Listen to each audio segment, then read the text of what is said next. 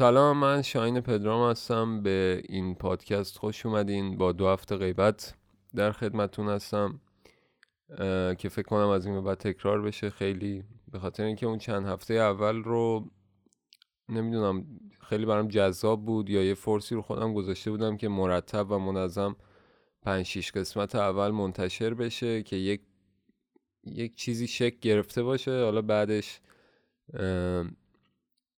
یکم آزادانه تر احتمالا قسمت ها رو منتشر می‌کنم. یه دلیل دیگه هم می‌تونه داشته باشه اینکه اون پنج شیش قسمت اول چیزایی بوده باشه که من خیلی بهشون فکر کردم و خیلی رومخی بودن برام حتی زیاد راجبشون مثلا حرف برای گفتن داشتم. حالا شاید یکم موضوعات چیز شده. اون موضوعات هم حول محور چیزای دوستی و حضور توی جمع و گروه و اینجور چیزا بود. و من در نظر داشتم از همون قبل از اینکه پادکست شروع بشه که یک گفتگویی به عنوان حسن ختام این بحث وجود داشته باشه حول محور موضوع دوستی که قرار بود با دکتر برا در مورد همین دوستی و اینا صحبت بکنیم ولی به دلایل مشخصی موضوع رو تقریبا چهار پنج روز قبلش عوض کردیم. یعنی من پیشنهاد دادم و دکترم لطف کردن پذیرفتن. که در مورد موسیقی رپ صحبت کنیم. اینو بگم دکتر براد دکترای تخصصی فلسفه هنر دارن و توی مقاطع پایینتر هم ادبیات نمایشی خوندن. در کنارش حالا موسیقی هم کار کردن و آموزش میدن. تو این 5 6 سال اخیری هم که من حالا تو کارگاه مختلفی که برگزار کردن شرکت کردم فرصت اینو داشتم که در مورد چیزهای مختلفی تو این حوزه فلسفه و فلسفه هنر صحبت کنیم و من ازشون یاد بگیرم.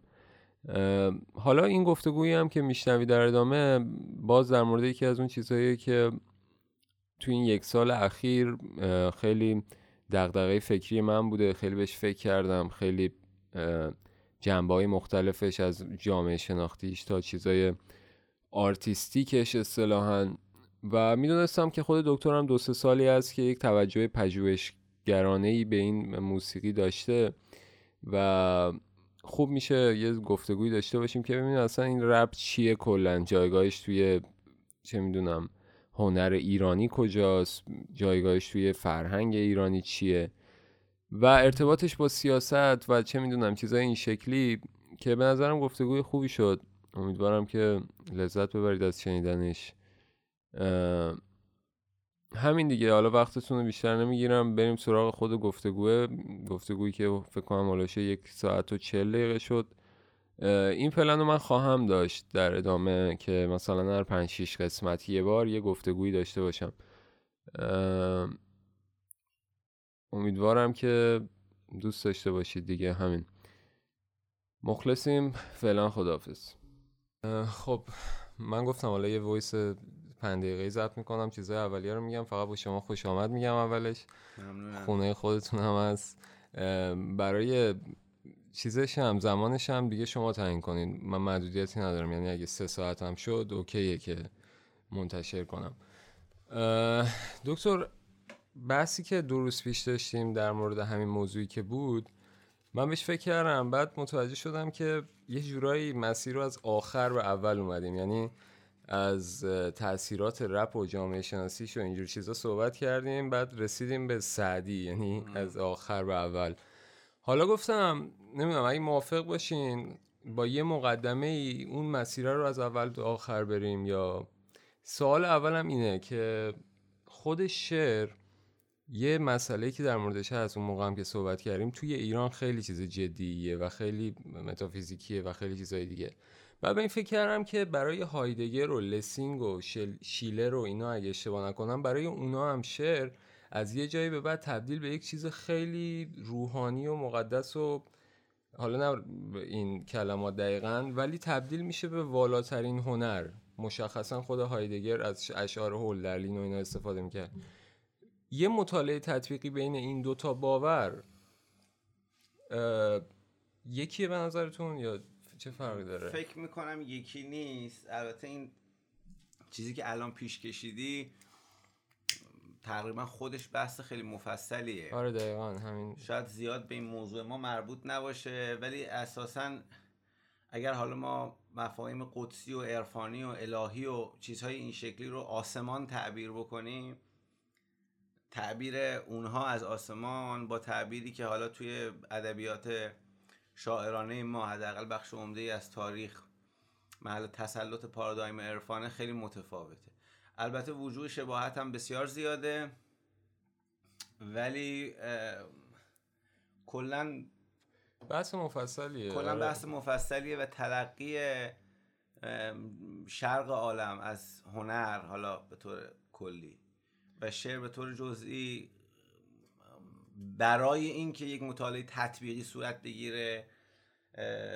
قرار باشه افق اینها رو با هم دیگه منطبق کرد تلقی غرب از شعر تلقی شرق از شعر خودش بحث بسیار طولانی و مفصلیه و این تطبیق قبل از اون مقدمه مفصل معمولا راه به خطا می‌بره. برای همین خیلی الان به نظر من با توجه به موضوعی که داریم عاقلانه نیست که آره یکم چیز میشه. چون می‌دونید دکتر بر خود من سوال بود که وقتی داشتیم در مورد این که رپ شعر یا نیست یا ادامه کدوم راه فکر می‌کردم یه باور همیشگی حالا بیشتر شخصیه دارم نسبت به شعر که شعر حتی به نظر من به اندازه سایر هنرهای دیگه خلق نیست. چون اون مایه‌ای که داره کلماتی هن که داره یک معنایی و یک نسبتی هم همواره توی اون ساختار زبانی با خودش برقرار می‌کنه. مثلا قال و فال همیشه قافی است. و اون شاعر در کنار هم, کنار هم گذاشتن اینا و بر اساس اون وزنی هم که حتی از پیش تعیین شده بوده یک معنای جدیدی میآفرینه که میشه اون کار خودش. حالا این در مقایسه با مثلا یک موزیسین که با یک سری مواد خیلی پرت چند تا نوت کار داره. مجسمه ساز با یک سری مواد خیلی کلی مثل سنگ یا چه می‌دونم یک نقاش با رنگ کار داره. داشتم این فکر می‌کردم که شعر واقعا به اون اندازه ای هم که این تعابیر ازش هست یا اون برداشت ایرانی ها و اون علاقه شدید ایرانی ها هم به شعر وجود داره یه کمیش به خاطر اینه که شاید همین ساده خلق شدنش و راحت خلق شدنش بوده. و حالا این رپه که داره سعی می‌کنه اون روند رو چیز کنه ادامه بده دوباره برگشته به همون چیزی که شعر همیشه بوده. یعنی خیلی ساده یه سری کلمه کنار هم قرار بگیره. خیر. من مخالفم. به چند جهت. نخست این که مثل بسیاری از موارد سهل و ممتنه یعنی آره. یعنی اینکه حالا این شکل سهلش حالا قوافی کردن و کلمات کنار هم چیدن و ایناست. اما ما یادمون باشه که این کلمه اتفاقا پوئسیس رو یونانی ها وقتی که به عنوان یک چیز یک تعریفی که پدید آوردن چیزی که نیست به طور اخص برای شعر به کار می‌برن چون درسته که اینجا ساحت کلمات مستعمله یعنی شاعر در ظرفیت های زبانی کار می‌کنه. اما وجه آفرینشش رو نباید گم کرد. وجه آفرینش شاعر پدید آوردن یک ساحت جدید در زبان به واسطه ساحت کهنه. لذا به نظر می‌رسه اگر شاعر این کار رو نکنه کاری نکرده. پس مسئله خلق منتفی نیست. از جهتی از جهت فراتر بسیار دشوارتره. یعنی تبدیل کردن مثلا زبان به عنوان یک به ساحتی که از خودش فراتر بره. در حالی که مورد استفاده ترین ساحت جهان بشری است خیلی کار دشواری. خیلی کار دشواریه. مثل هم چیزی که ارسطو تو فن شعر میگه که شما اگر کتاب پزشکی رو به شعر تبدیل کنی شعر نیست. دقیقا همینه. خب می‌دونی که این بحث در ایران یک کمی هم بحث معاصریه. این تفاوت نظم و شعر که از حالا من خیلی هم متخصص شعر نیستم اما یکی از دعواهای بسیار جذاب شعر معاصر ایرانه. اونو هم روی همین دست می‌ذارن. تفاوت نظم شعر نظم و شعر هم روی همین دست می‌ذاره. برای همین من فکر می‌کنم که اگه قرار باشه پارادایم غرب رو در مورد شعر بگیریم در واقع مبنا قرار بدیم. یه بخش مهمی از ادبیات فارسی در اون پارادایم نخواهد گنجید. یعنی مثلا میگم از مولانا غزلیات شمس میمونه. از سعدی فقط غزلیاتش میمونه. ولی خب الزامی هم نداریم که این پارادایم ها رو حتما منطبق بکنیم یا اون پارادایم غرب هم الزاما پارادایم برتری نیست. یک تلقی یک تعریفی از هنر.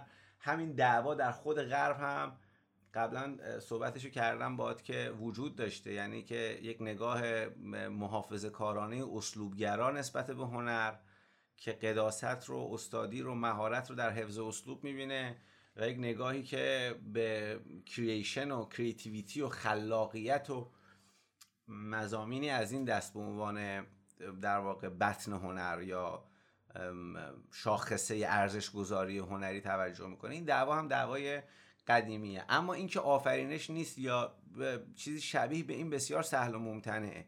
ببین زمانی که من یه رمان هم می‌خونم بزرگترین آثار جهان هم که باشه می‌بینم که تکنیک یا مهارت به اون تعبیر و شکلی که مثلا ما در موسیقی داریم یا در نقاشی داریم به نظر می‌رسه وجود نداره. مهارت انتظایی تره یه مقداری.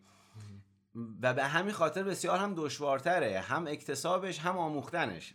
یعنی تدریس کردنش. در مقام معلم هم انتقال دادن مهارت نمایشنامه نویسی بسیار سختتر از انتقال مهارت نوازندگیه. حالا نقاشی اینا رو مثال نمی‌زنم چون ترجمه نکردم.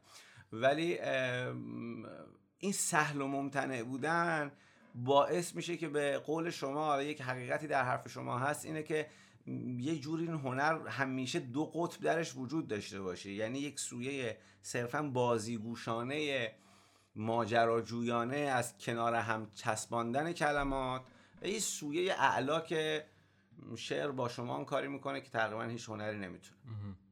بعد دقیقا شعر سپید الان با توضیحاتی که شما دادین یه انگار یه همچین چیزی بوده که من بتونم شعر بگم حتی اگر از نظم استفاده نکنم.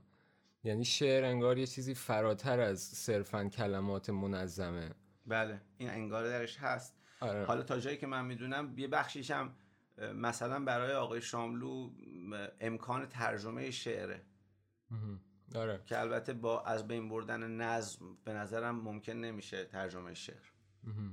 حالا دکتر دقیقا اونجا هم دو پیش که داشتیم بحث می‌کردیم رسیدیم به اینجا که شعر سپید با این حالتش دقیقا سهل و ممتنه. یعنی خب دیگه خیلی دیگه الان تو مجبور نیستی حتی وزنم داشته باشی. می‌تونی یه سری کلمه کنار هم بذاری و به عنوان شعر سپید دارهش بدی. و تبدیل شد به اینکه اگر شعر سپیدی بخوای بگی و خیلی خوب باشه یک آدم نخبه باشی الیت باشی. چه می‌دونم خیلی تبدیل شد به یک هنر الیتی که فقط یک سری آدم های خاص می‌تونستن بگن تا اینجا شما موافق بودین؟ ببین امروز ما اشکال حالا اون شکلی هم که میگی داریم یعنی اینکه حالا یک صرفا یه سری کلمات کنار هم دیگه و به دلیل اینکه اون مهارت سخت افزاری مثلا تسلط بر عناصر صناعت شعری توش به اون صورت سنتی وجود نداره به نظر می‌رسه که آره ساده تره. اون نمونهش هم داشتیم. یعنی داریم حالا بخوایم راحت بگیم اراجیفی که به اسم شعر سپید آره. شما می‌تونی دایشون رو داشته باشی. اما در مورد نخبه گرا بودن ببین نخبه گرا بودن یه مبحثی است بسیار مربوط به زمان. یعنی چی؟ یعنی اینکه مفهوم نخبه در طول تاریخ تفاوت می‌کنه. شما مثلا می‌دونید الان ما اگه بخوایم در مورد نخبه گرایی در هنر مدرن حرف بزنیم در ابعاد جهان یکی از اسامی که به ذهن میاد پیکاسوه. ولی شما می‌دونید پیکاسو به شدت با نخبه گرایی در هنر متفا... مخالف بوده.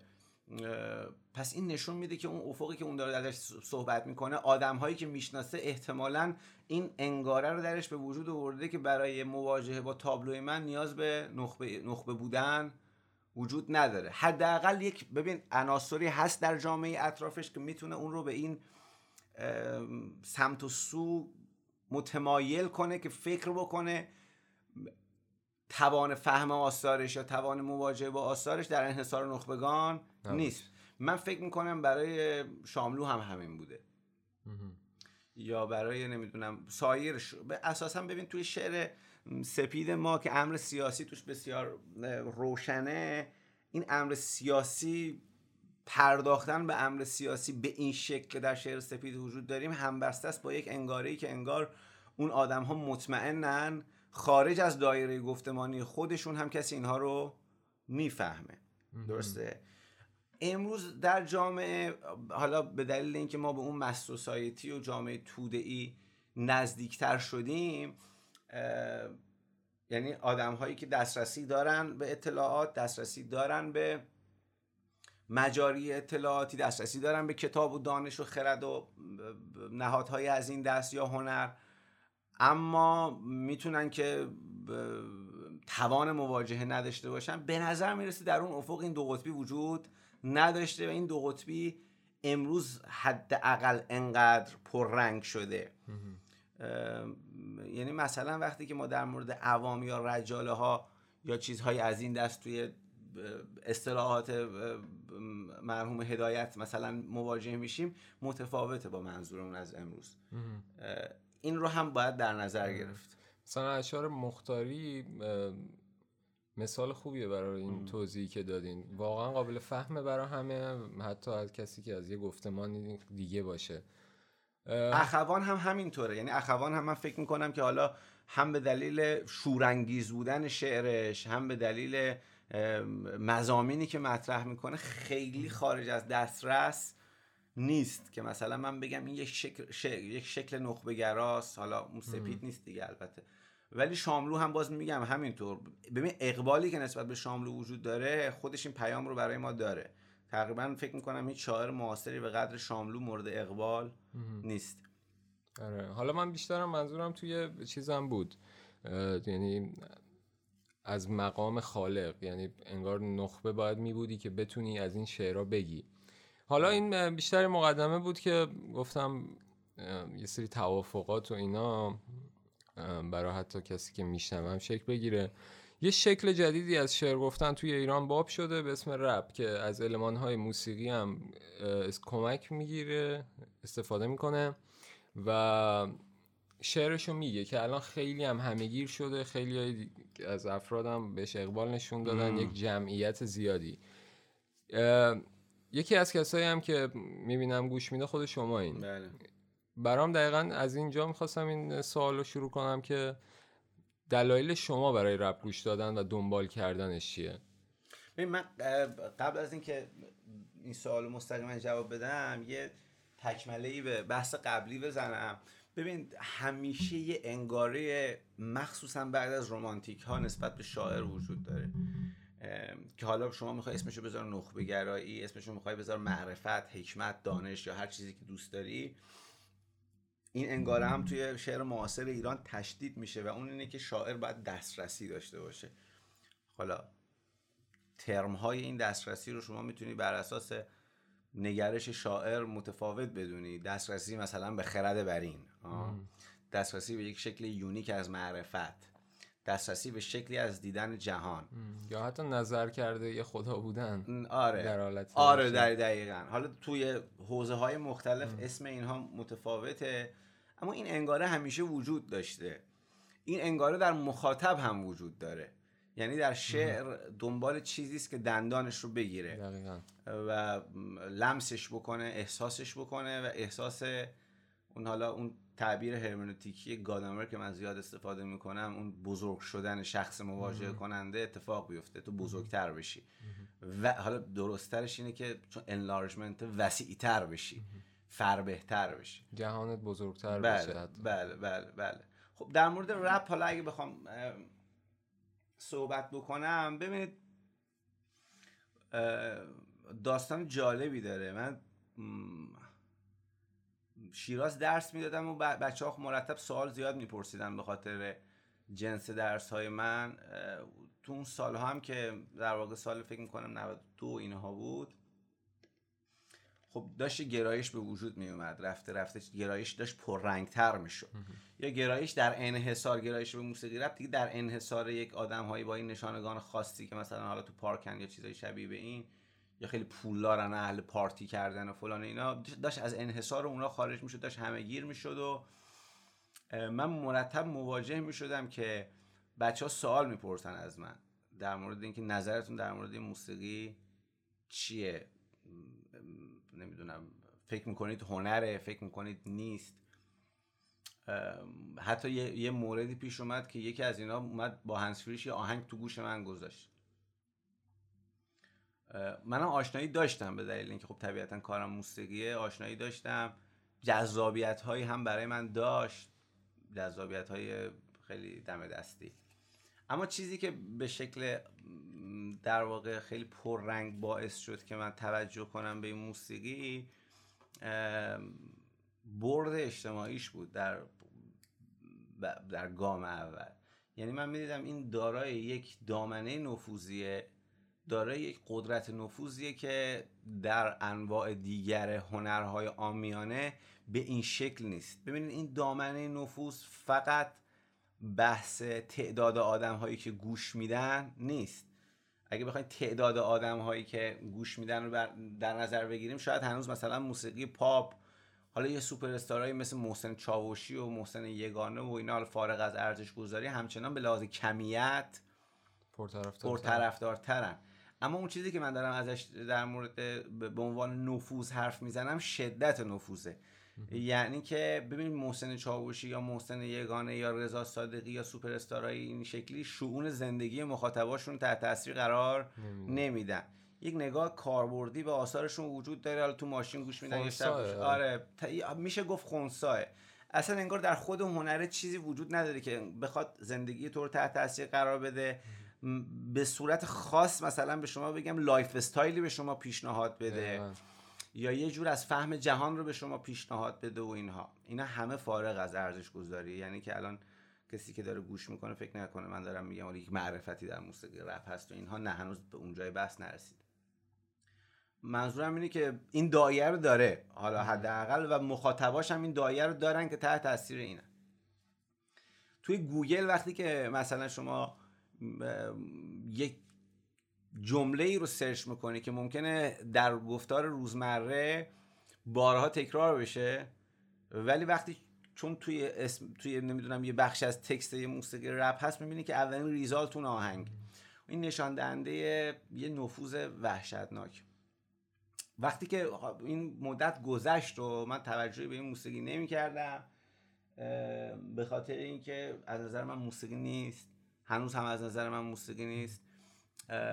تا اینکه یه زمانی رسید که حالا من به دلیل سنت کاریم در فلسفه هنر مدل کاری که میپسندم و یکی از بندهای این سنت توجه به جهان روزمره است توجه به عرصه خیابان اجتماعه احساس کردم که موسیقی رپ داره یک ابعاد اهمیت بسیار جدیه. مسئله نفوذش رو گفتم. مسئله دیگرش اینه که تنها هنری است انگار در ایران بعد از انقلاب که به فرض عدم وجود مجوز یا مشروعیت قانونی شکل گرفته. توی دهه 80 اوایل دهه 80 اینها که حالا جرقه های اتفاق میفته حتی فرض دسترسی به مدیا به این شکلی که امروز وجود داره هم وجود نداره برای رپر. خب طبیعتا فرض دسترسی به تریبون های دولتی که مثلا حالا از زمان آقای خاتمی مقداری در زمینه موسیقی پاپ رواج پیدا کردن رایج شدن رونق گرفتن هم توی اونا وجود نداره با این وجود موفق میشن. یعنی با این وجود به یک تعبیری mainstream میشن. رفته رفته mainstream میشن. یه شبکه راه اندازی می‌کنن بین خودشون. دقیقا. یه شبکه بین خودش راه اندازی می‌کنن خیلی سریع connect میشن با بدنه جامعه و این از نبوغشون نیست. حالا از نظر من. الان به نظر من چرا؟ بهترین marketing رو توی موسیقی رپرها دارن. یعنی بقیه اگه دقت کنی میدزدن از راهکاراشون. راهکارهای پول در آوردنشون راهکارهای نمی‌دونم تبلیغیشون سیاست های marketing شون به صورت کلی. اما اون موقع این وجود نداره اتفاقی که میفته اینه که ببینید متولدین دهه شست به طور خاص متوجه یه سری امور انگار شدن. یعنی متوجه شدن یه بخش مهمی از ساحت زندگی برای اینها ممنوعه. در موردش حرف نمیشه زد. این یک طرف. طرف دیگه اینکه خب حالا اینجا تو این همین سویه که هستیم بگم که احساس سرکوب هم بهشون دست میده. رفته رفته احساس سرکوب بهشون دست میده. یعنی فکر می‌کنم متولد دهه 60 اگر متولد خود سال 60 هم باشه از سن 16 17 سالگی به دلیل عوض شدن شرایط رسانه ای کم کم متوجه میشه که دچار سرکوبه و به یه سری چیزها دسترسی نداره. این یک سویه است. سویه دیگه فرهنگ. حالا اون چیزی که در ایران بهش میگن های کالچر که امروز خیلی کمرنگ شده. یک وزنه در آدم ها داشت. و این آدم و این وزنه به آدم ها می‌گفت که در مورد فلان مسائل می‌تونی حرف بزنی حتی اگر مورد سرکوب بودی. ولی در مورد این مسائل حتی اگر موضوع سرکوب بودی حتی اگر احساس کردی که حقته در شعن یک گفتمان نیست که در این مورد گفتمانی علم بشه. شما نگاه بکنید دیگه مثلا در گفتمان توسعه سیاسی آقای خاتمی صحبتی از این چیزهایی یه صحبتی از یک آیتم هایی نیست. چون هم خودش هم جامعه هم اتاق فکرش همون چیزی که اون های کالچر توی سنت ما فرهنگ والاست. میگه که اون موضوعات موضوعیت ندارن. انقدر شیک نیستن یا درجه کافی از عمق و جرفا ندارن. مثلا مسائل جنسی مثلا آزادی ها مثلا نمی‌دونم مهمانی ها مثلا عیاشی مزامینی از این دست. خب همه طبیعتا بلاواسطه نیاز به این مسائل رو در زندگی در حداقل در یک سنینی احساس می‌کنن.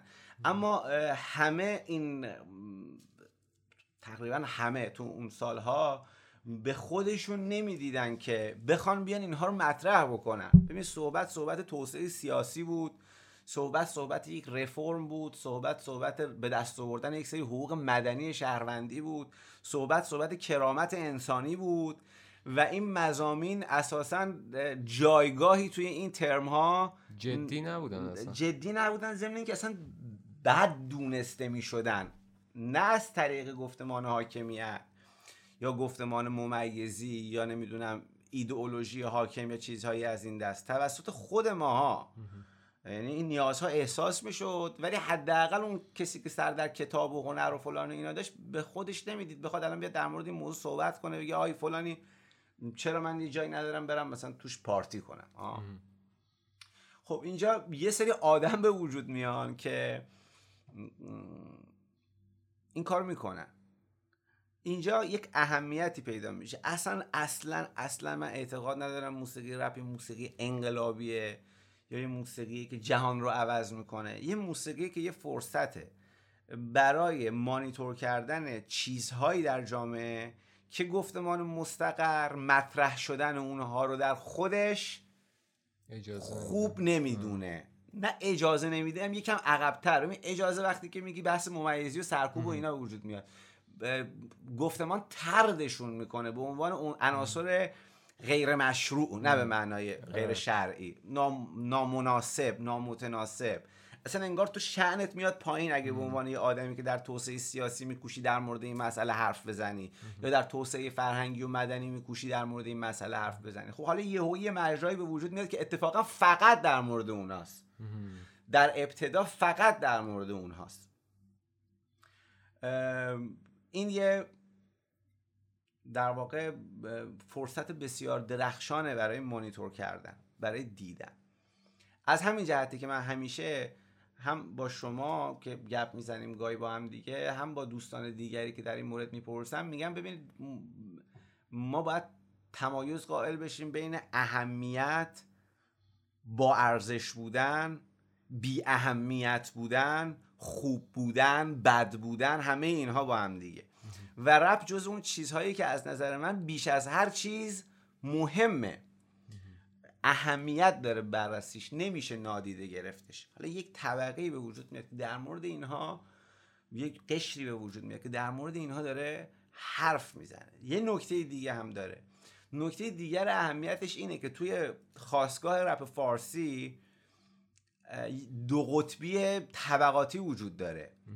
یعنی یک عده خودشون رو به منتها علیه ثروتمند جامعه میچسبونن.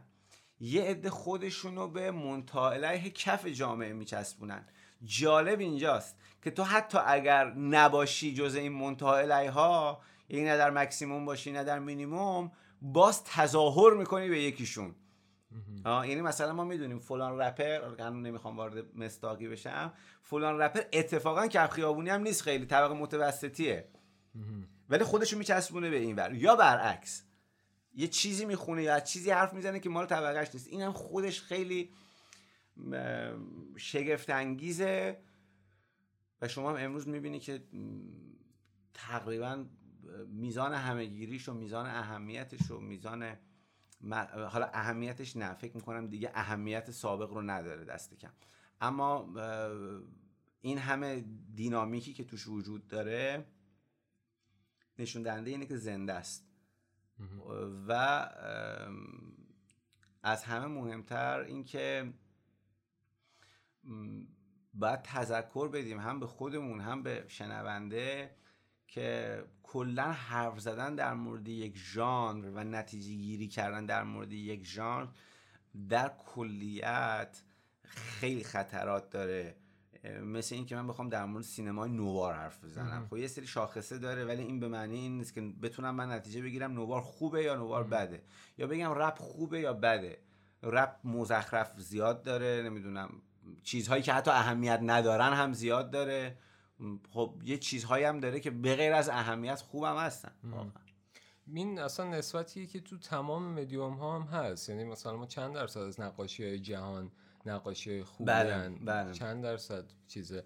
رپرها به نظر من حالا در راستای صحبتتون اون اولش تفاوتش با پاپ و اینجور چیزا چیزی که به نظرم می‌رسه اینه که رپر بیش از اون که حالا مانیتور یک بخشی از جامعه باشه یک کرکتر و شخصیت و زندگی خودش رو توی خود اثر داره ارائه میده. حالا یا می‌تونه تظاهر کنه به اون ور یا این ور ولی در نهایت یک شکل جداگانه ای از خودش رو ارائه میده. اینه که به نظر من lifestyle به وجود میاره. چرا؟ چون اجازه ظهور یه سری کارها رو می‌بینه که یک نفر دیگه داره انجامش میده. در حالت عمومی هم منتشرش می‌کنه. اجازه رو از این می‌گیره. یعنی مثلا همین حالا باز مثال میشه زد مثلا همین داریوش. از چیزایی که میگه از حرفایی که می‌زنه شکل زندگیش مثلا بی احترامیش به فامیل بی احترامیش به این اون به نظرم مجوز رو صادر می‌کنن این رپرها که طرفدارش اون کارایی که اون داره می‌کنه رو بتونه انجام بده. برای همینه به نظر من تغییر شکل رو توی زندگیش مستقیما به وجود میاره. موافقم ولی من توی به وجود اومدن این فضایی که امروز هست یعنی تبدیل شدنش به lifestyle نمی‌تونم یه تبیین تک پارامتر داشته باشم. یکیشون به نظر من یکیش می‌تونه باشه ولی شما می‌بینید تو خیلی آدمایی که رپ گوش نمیدن همین اتفاق افتاده. ببین مسئله بدن مسئله لذت بردن از زندگی مسئله شل شدن مرجعیت اون گفتمانی در جامعه ایرانی که صحبت کردن از یک سری از خواسته ها رو علا رقم این که همه معترفن به وجودشون به اهمیتشون نمیپذیرفت یا می‌گفت دون شهن شماست در مورد این حرف بزنید. این چیزی که رفته رفته اتفاق افتاد تو جامعه ایرانی. حتی حتی در کسانی که اصلا ممکنه موسیقی رپ دیگه هرگز گوش نکرده باشن یا هرگز گوش نکنن هیچ علاقه ای نداشته باشن. حتی موسیقی های نخبه گرا گوش بدن. می‌دونین اتفاق رفته رفته افتاد. چون در طیفی هم اتفاق افتاد که طبیعتا در معرض این موسیقی نیست نمی شود که رپ رو به عنوان یک فاکتور یا حتی یک فاکتور بسیار تعیین کننده در نظر گرفت در این جهت. اما چیزی که هست باز من تاکید می‌کنم. ببین یه سری آدم اومدن اون حرف ها رو با قلدری زدن. در زمانه ای که زدن اون حرف ها جز در ذهن خودت ممکن نبود. و در همه جامعه همین تاندانس وجود داشت به خاطر اینکه گرایش وجود داشت به خاطر اینکه ما طبیعتا جدا از جهان نیستیم.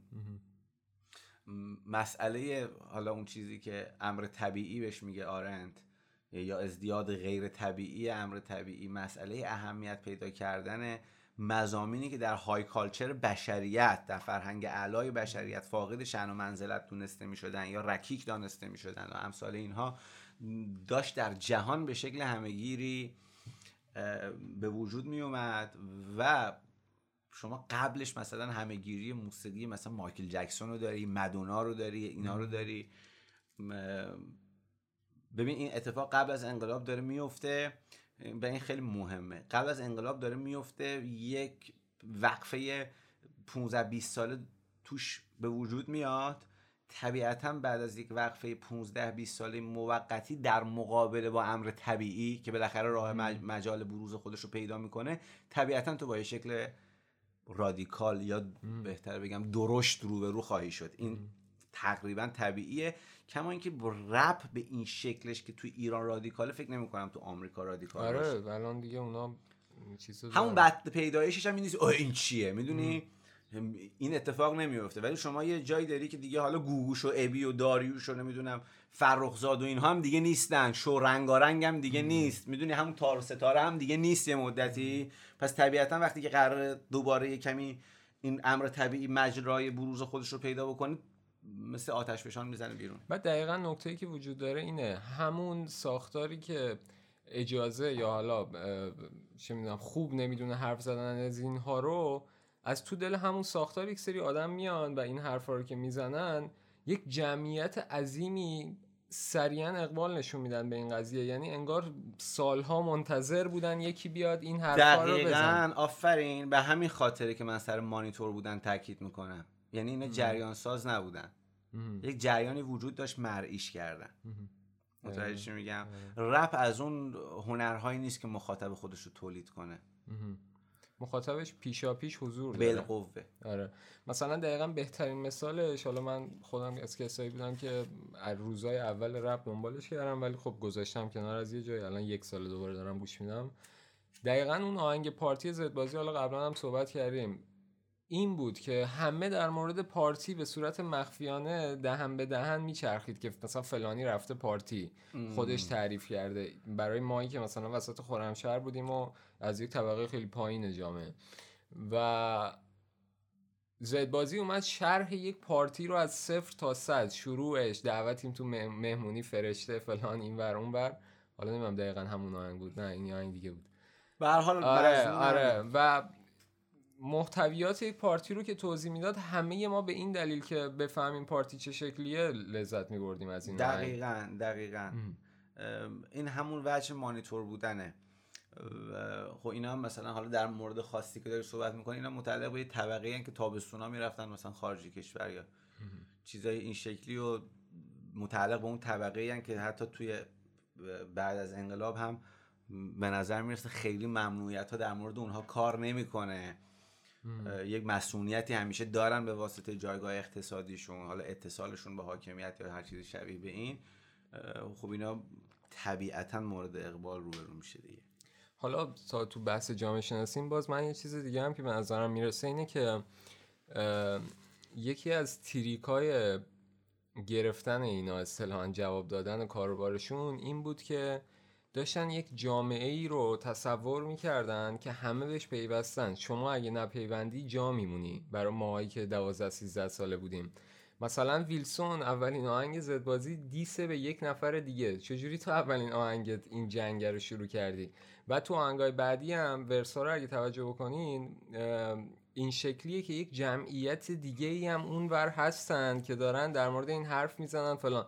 و ما به عنوان اولین شنونده ها حتی حسین که مثلا اولش با یه صدا حرف می‌زد کروس با یه صدای دیگه می‌خوند ورس با یه صدای آره. دیگه. ابلیس در آره یکی از رفیقاش هم می آورد که آخرش یه چیزی بگه نشون بده یه گروهن. یا مثلا هیچکس اون ویدیوش 20 نفر آدم با هم. این تشکیل شدن یک گروهی یا یک خورده فرهنگی وسط این فرهنگ سرکوب کننده چرخوار باعث شد که به نظر من این اقباله باز بیشتر بشه. حالا نمی‌دونم این یک تریک شانسی بود یا عمدی بود؟ نشون می‌دادن که یک جمعیتیم ما یک گروهیم. حتما حتما این هم چیز داره دیگه. حتما این هم یه بنیادهایی داره گرفتنش هم. هیچ چیزی نمی‌گیره توی جامعه ای اگه یه بنیادی نداشته باشه توی خود جامعه خود اجتماع. اما یه ظرافتی که در مورد جامعه ایرانی وجود داره البته انقدر منحصر به جامعه ایرانی نیست. ما انگار بعد از جنگ دوم هم با یه همین چیزی در جامعه اروپا هم جامعه غربی هم مواجهیم. ببین شما فرض بکن دچار یک مصیبتی بشی یا دچار یک سرکوبی بشی یا احساس خفقانی بکنی یا احساس محرومیتی بکنی مظلومیتی بکنی.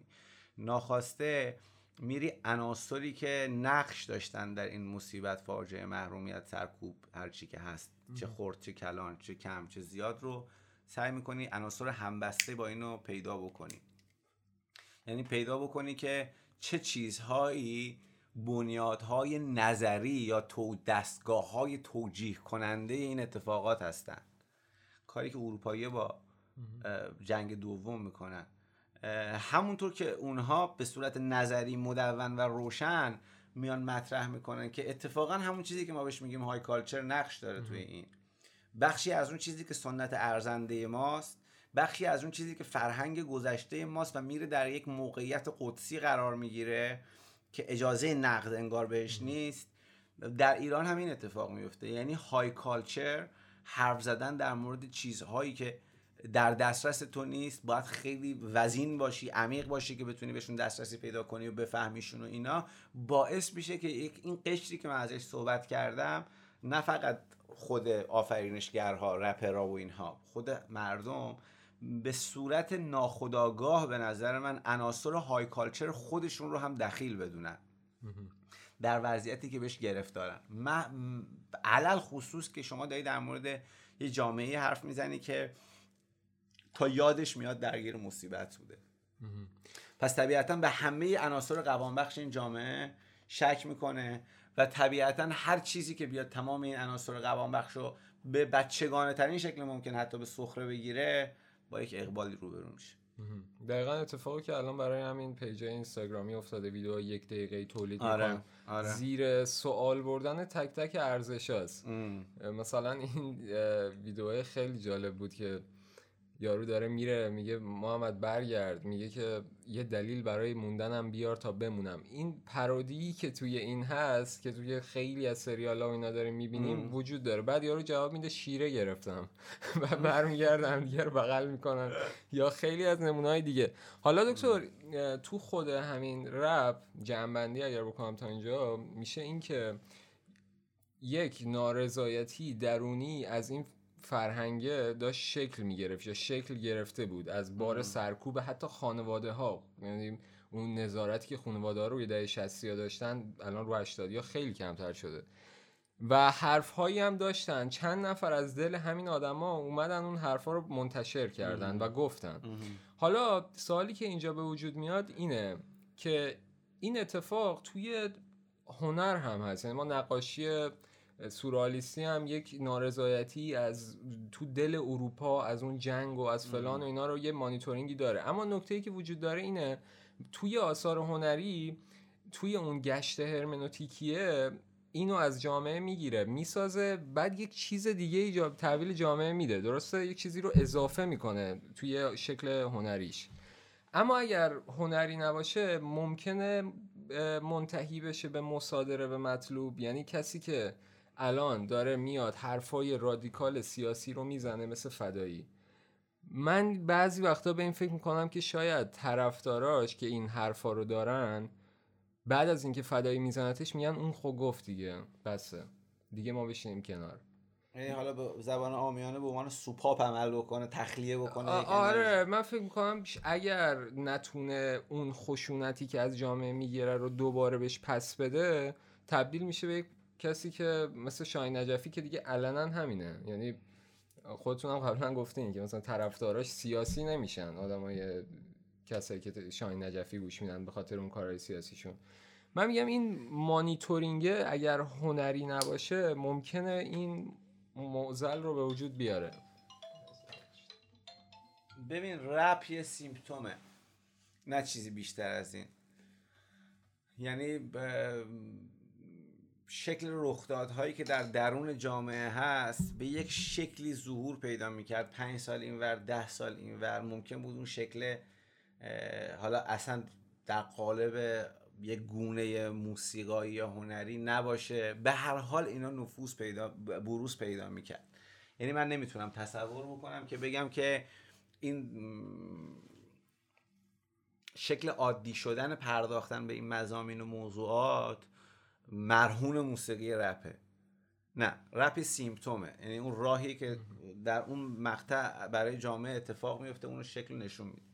ممکن بود هر شکل دیگری باشه ممکن بود هر نمود دیگری داشته باشه. کما اینکه نمودهای دیگری هم داره. یعنی اینکه میگم این گذار به سمت مسئله طبیعی امر طبیعی و ازدیاد غیر طبیعیش به قول خانم آرند ابدا منحصر به رپرها یا حتی مخاطبین موسیقی رپ نیست. اما اینکه این حالا باید بیاد وارد چرخه بکنه و امثال اینها نمی‌دونم. خیلی من در موردش فکر نکردم. خیلی هم در موردش حرف روشن و واضحی که ارزش گفتن داشته باشه ندارم. اما یه چیزی که خوب می‌دونم اینه که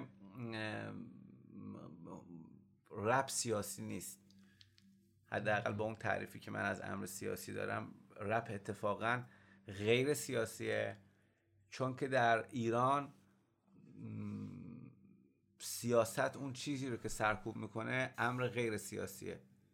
مسائلی مثل نمی‌دونم هجاب و نمی‌دونم ارزم به حضور شما آزادی های جنسی و خوندن زنان و فلان و اینها اینها حالا خوندن زنان رو که بذاریم کنار بخش عمده ای از مسئله خودش غیر سیاسیه. پس وقتی کسی میاد در مورد اینها حرف می‌زنه به اعتراض که چرا تو اینها رو سرکوب کردی طبیعتا اون هم سیاسی نیست. اگر ما سیاست رو مسئله اون public realm یا اون حوزه یا قلمروی عمومی public sphere در نظر بگیریم هنر رپ سیاسی نیست یا حداقل هنوز در ایران ظرفیت اینکه سیاسی باشه رو نداره. حالا در... البته داره ها نمونه داره. نمونه سیاسی داره. نمونه سیاسی داره واقعا. اما بخش زیادیش نیست. تو همین ترمینولوژی میشه همون جمله آرنت که هنر سیاسی مگه یعنی که به سیاست بپردازه؟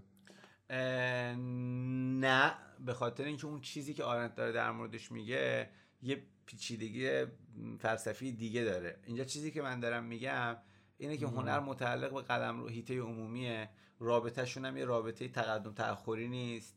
هنر در هیته عمومی شکل می‌گیره هیته عمومی هم به وسیله هنر شکل می‌گیره. یا حداقل هنری که از مهمترین عناصر برپا کننده هیته عمومیه. شما اینجا اون چیزی که این قشری که ما داریم ازش حرف می‌زنیم باش رو به روان مسائلی هن که در غرب عرفا رایج است که آزاد باشه. و اینها اتفاقا اونا معتقد اینن که چرا این مسائل که مربوط به حیطه خصوصیه مثل آزادی های جنسی عمل جنسی پورنوگرافی مسائل شهوانی امثال اینها اینا مشکلی ندارن که آزاد باشه. میگه چرا میاد توی public realm؟ چرا public sphere میشه محل نمود محتویات حیطه خصوصی به جای اون؟ خب حالا شما در ایران چی داری؟ در ایران یک سیستمی داری که یا سری آدم معتقدن که این هیته خصوصیه اجازه نداره خصوصی باشه حتی. اصلا وجود نداره درسته؟ یعنی و بعد فریادی که می‌زنن بخش عمده ای میگم اصلا موافق این نیستم که بگم رپ. بخش آره. عمده ای از این آثار حداقل در خواستگاهشون دارن اون فریاده رو می‌زنن. یعنی دارن هیته خصوصی رو علنی می‌کنن. هیته خصوصی که حالا مجبور قایمکی هم وجود داشته باشه. در غرب که مجبور نیست قایمکی وجود داشته باشه. مجبور وجود داشته باشه مجبور قایمکی وجود داشته باشه. پس وقتی در مورد این حرف می‌زنن اتوماتیک در مورد پابلیک اسفیر حرف نمی‌زنن. در مورد امر سیاسی با اون تعریفی که من از سیاست دارم نه معنای عرفی سیاسی که من در واقع مربوط است در عرف به آنچه که حاکمان می‌کنن. آنچه که حکمرانان می‌کنن. در عرف سیاست معناش اینه. اما اون معنای politic ی که من دارم یا اون معنایی که bios politikos برای آرنت و ارسطو و اینها داره یه معنای خیلی گسترده تر از اینه. به همین خاطر بدنه موسیقی رپ بخش عمدهش اون فریادهایی که می‌زنه مستقیما مربوط به اون قلمرو سپهر نیست. دقیقا مشکل اینجاست که این معضلات اگر وجود نداشت این موضوعات در رب شکل نمی گرفت و بحث اساسی اینه که اصلا نباید این داستان ها وجود داشته باشه یعنی باید آزاد باشه آره, آره. بدیهیاته می‌دونی برای اون ور دنیا که این ترم ها رو دارن که ما داریم ازشون استفاده می‌کنیم جز بدیهیاته اونا منتقد چیز دیگری هن. آره اینجوری اگر چیز باشه یعنی این موضوع دیگه برای اونا اصلا جذاب نیست اینکه بخوای چیز آره. کنی آره. آره.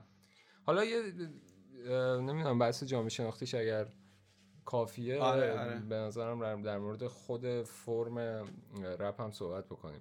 حالا دکتر تو اون مقدمه هم اینجوری صحبت کردیم که مثلا یه هزار سال ما شعر قافیه دار داشتیم بعد نیما میاد این وزن رو کمی یا حالا شما بهتر می‌دونین تغییر میده بعد در فاصله خیلی کوتاهی یک شکل دیگه ای از شعر گفتنم به وجود میاد که میشه سپید.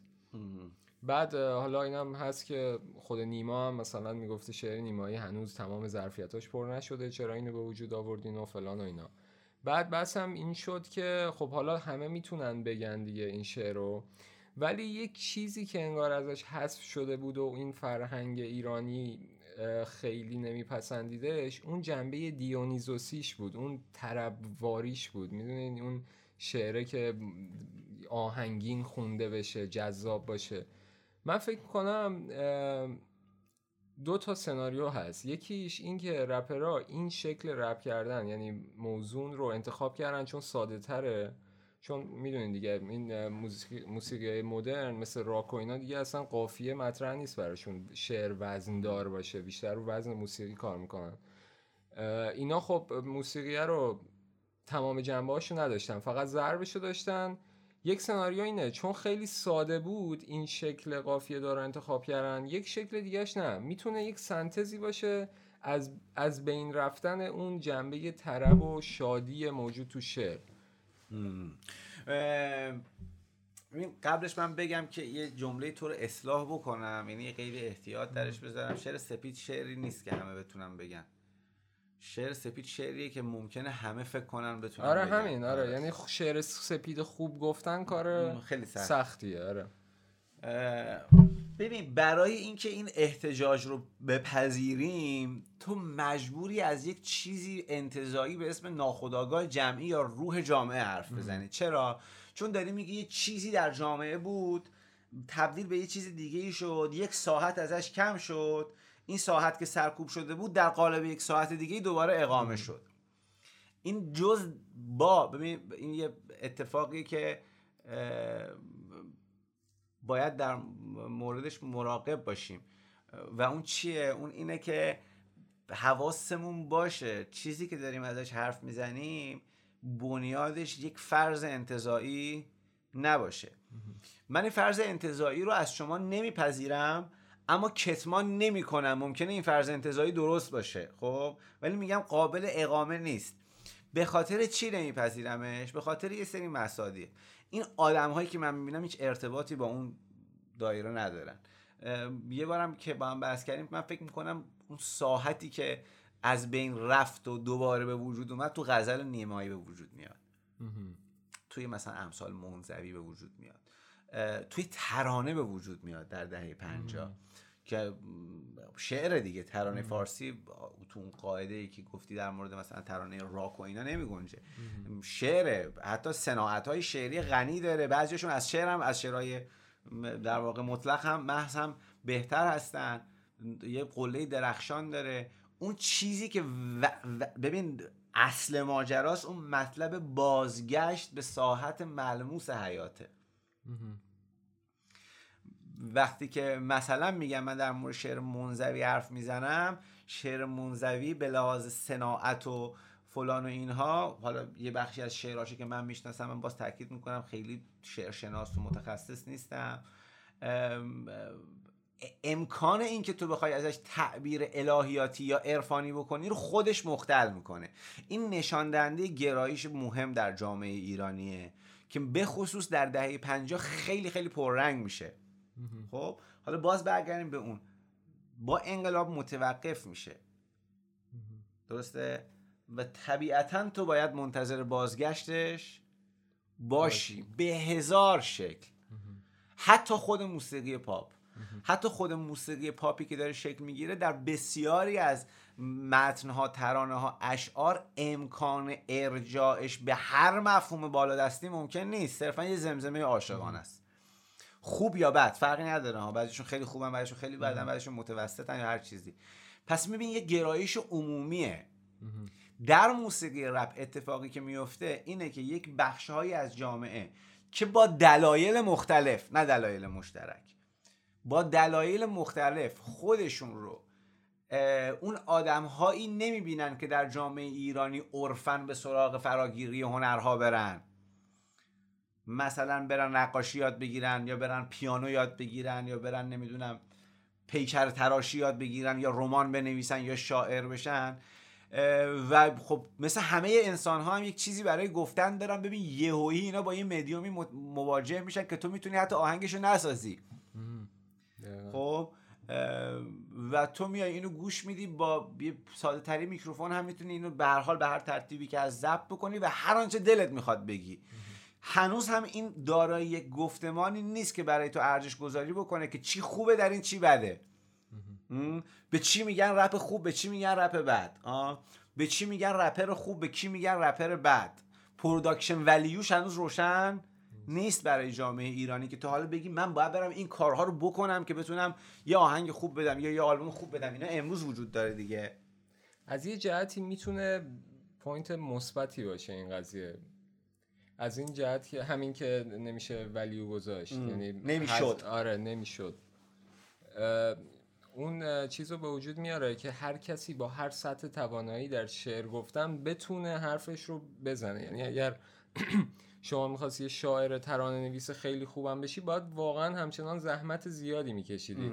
الان در راستای حرف شما بیتش رو دانلود می‌کردی با یه میکروفون ساده و این این امکان رو به وجود آورد که همه بتونن بیان این کار رو انجام بدن. حالا از این جرقه ها شاید.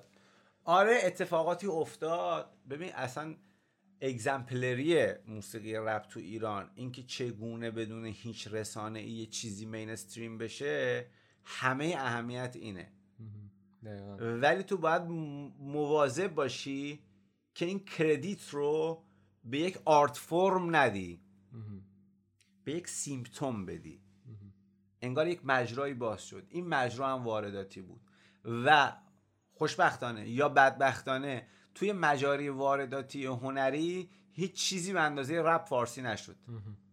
به خاطر اینکه باز این هم همه credit ش مال آدم هایی که رپ کردن نیست. به خاطر اینکه چیزی جز کلمه نداره. مفهوم تدوین مگه داره؟ مگه مفهوم مثلا دوربین داره؟ مگه مفهوم رمان یا داستان یا character وجود داره؟ مگه stage تئاتر وجود داره؟ مگه گیتار الکتریک وجود داره؟ هیچی فقط کلمه است. و چون راحت ترین کارم اونه دیگه. کلمه فارسی میگم خیلی من همیشه میگم در مورد رپ که حرف می‌زنم این پروار دارم که بگم حواستون باشه.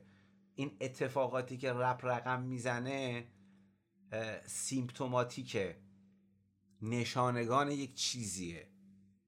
یک انقلاب نیست یک گسست نیست یک اتفاق عجیب غریب و شگفت انگیز نیست. نشانه ای از یک اتفاق عجیب غریب و شگفت انگیز و رادیکالی که در جامعه داره میفته و حالا بعد از اون هم که رپ مثل بخش عمده. قبلش هم اینو بگم. این خواستگاه رپ اساسا مثل خواستگاه موسیقی بلوز یه خواستگاه آدم است که عرفن نباید تریبونی برای آرس داشته باشن. ببین هنوز خیلی نگذشته در جهان از اینکه آرت مال همه باشه.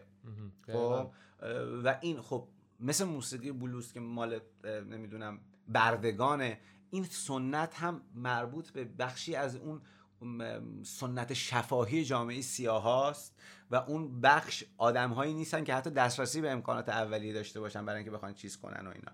ضرب رو می‌فهمن مثل بخش عمده از انسان ها انگیز بودن ضرب رو می‌فهمن. انگیز بودن آمیخته شدن کلام با ضرب رو می‌فهمن.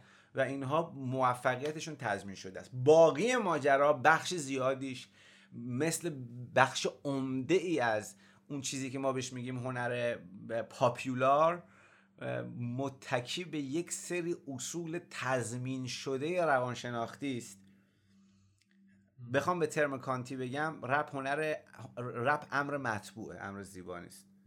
در آره، بخش زیاد آره. یعنی میگم این شکل ضرباهنگ ها این big bass ها این کیفیت صدا این بازی با ممنوعیت های فرهنگی این صحبت کردن از مضامین یواشکی نمی‌دونم این پرخاش اینا همه دست چنگ زدن به اینها تضمین تضمین یک توفیقه. بیشتر امر مطبوعه.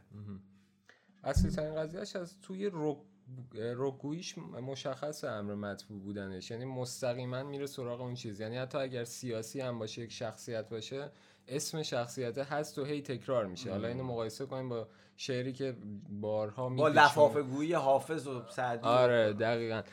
ولی دکتر یه مسئله ای که برای من خیلی جالبه اینه. که این پتانسیل بالقوه برای شکلگیری یک همچین جنبشی وجود داشت حالا جنبش انقلابی نیست یا حالا هرچی هست یک مانیتورینگه که فرمش رو هم حتی از خارجی ها گرفتن مزامینش هم مانیتورینگ یا رو تجربه زیسته خودش هم بوده حتی اصلا. ولی نکته که وجود داره اینه که این روند و این مسیر اگر ادامه دار نمی‌شد یا مثلا به هم بافته نمی‌شد شکل نمی‌گرفت تا این حد. یعنی خودشونم انگار یه کارایی کردن. مثلا شما دیو رو داری به عنوان اولین رپرها. مثلا بین تمام آهنگاش یکی از ترکاش خوبه ولی هنوز که هنوز 40 سالش داره آهنگ میده هنوز هیچ وقت معروف نشده و هیچ وقت هم طرفدار آره. پیدا نمی‌کنه. یعنی اینا این چند نفری که شروع کردن مثلا بینشون امزیپر هم بود که اون موقع درد پیشرو اینا معروف بود. ولی این چند نفری که ادامه دار کردن مثل هیچکس اومد گروه داد مثلا چند نفر رو ساخت اونایی که های... میگیم نسل یکی آره, آره یعنی یک گروه حتی عرفان یک پایداری رو انداخت آره که آدمایی رو جذب کردن بهشون آموزش دادن بعد اینا رفتن سابل چیز شدن ساب ژانر شدن.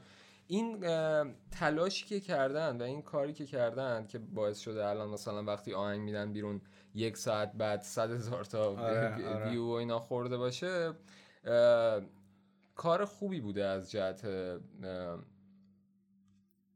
اون راهی که باید می‌رفتن. یعنی می‌خوای بگی که یک پیوستگی استمرار و یک دینامیزمی داشت آره یه آره دقیقا. الان وقتی نگاه می‌کنیم می‌بینیم که مثلا 6 7 تا مخت... ویژگی های مختلفی که هیچ کس تو انگاش داشته توسط رپرهای دیگه ای داره دنبال میشه گسترش, پیدا, می‌کنه. آره. یعنی راه رو دارن میرن. حالا اگر موافق باشیم با این اتفاقه میشه مثلا یه خوردم در مورد این صحبت کنیم که شاید در آینده چه جوری بشه یا چه می‌دونم. چه افقی داره. آره چه افقی داره. ببین در مورد اینکه در آینده چه اتفاقی میفته خیلی سخته. پیش بینی کردنش خیلی سخته. به خاطر چی؟ به خاطر این چند دلیل. یکی اینکه جامعه ایرانی خیلی جامعه قابل پیش بینی نیست. یعنی شما الان مثلا می‌بینی که موسیقی راک یهو داره چه رواجی پیدا می‌کنه. خیلی داره شایع میشه خیلی اقبال داره بهش زیاد میشه. در حالی که توی دنیا جز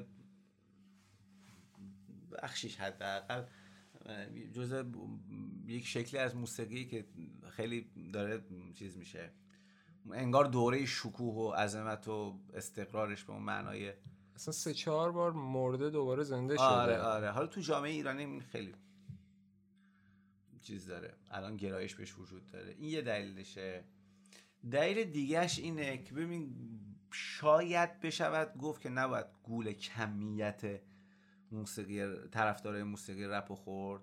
به خاطر اینکه من وقتی که صحبت می‌کنم می‌بینم بخش زیادی از اینایی که گوش میدن اتفاقا زیاد جدی نمی‌گیرن. یعنی گوش میدن استفادهش رو کاملا کاربردیه. برای یه موقعیت خاصی گوش میدن. تا یه سنی حتی. تا آره آره آره آره دقیقا دقیقا. یعنی خیلی هاشون از یه سنی به بعد خود من اینجوری شدم دیگه. آره از یه سنی بعد دیگه گوش نمیدن.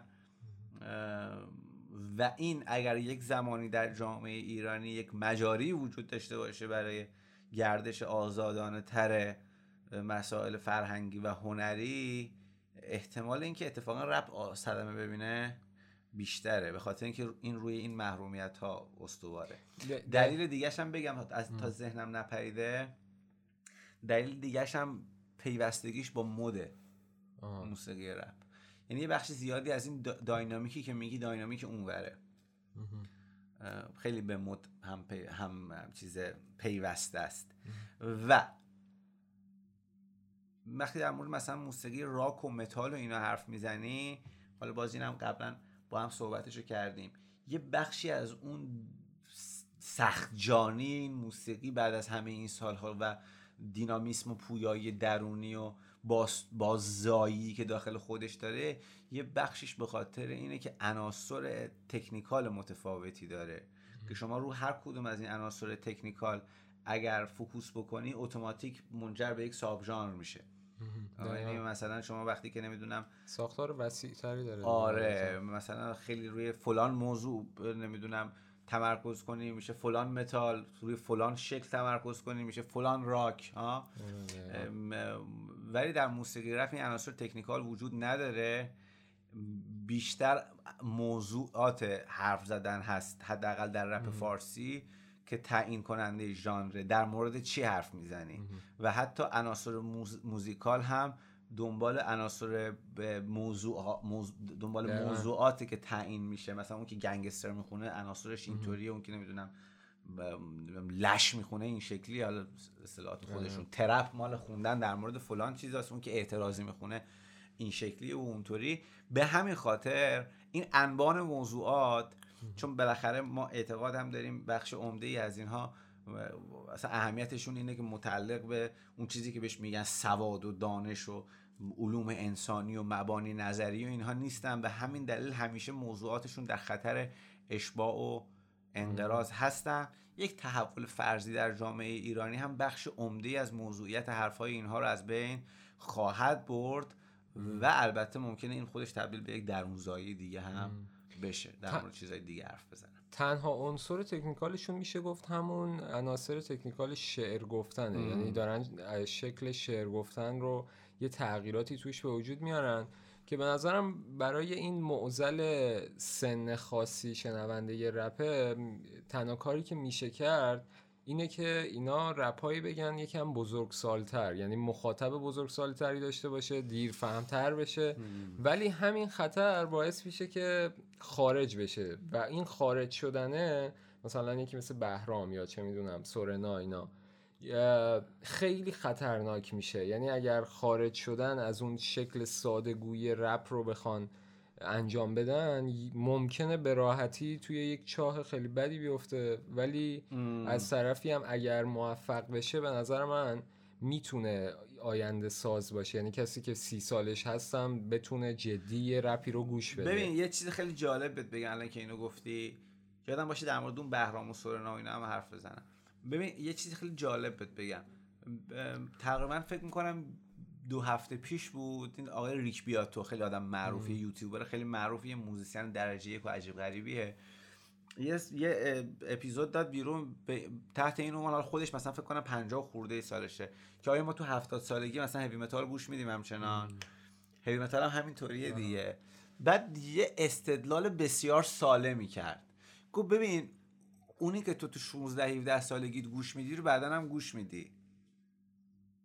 اون موقع اون موقعی که تو 20 سالته برات عجیبه که خیلی خفن استدلالش. عجیبه برات که وقتی هفتاد سالت شد ممکنه متالیکا گوش بدی. دلیل عجیب بودنه اینه که هفتاد ساله های الان.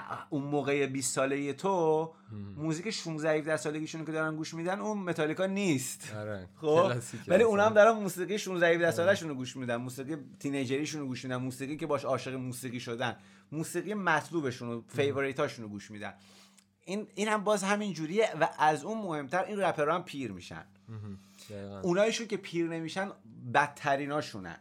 یعنی مثلا ببین مثلا سوراب ام جی یا هیدن مثلا یا ویلسون سنشون رفته بالا دیگه. حالا از اینا مثلا سوراب ام جی هم رپر خیلی خوبیه. یعنی همیشه چیزایی که میگه همون همیشگیه ولی همیشه جذابه.